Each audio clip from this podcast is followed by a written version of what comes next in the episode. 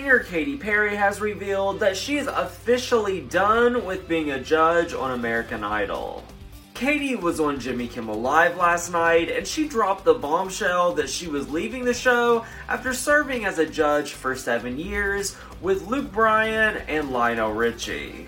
Katy said, I think this will be my last show, my last season for Idol. I love Idol so much. It's connected me with the heart of America, but I feel like I need to go out and feel that pulse of my own beat.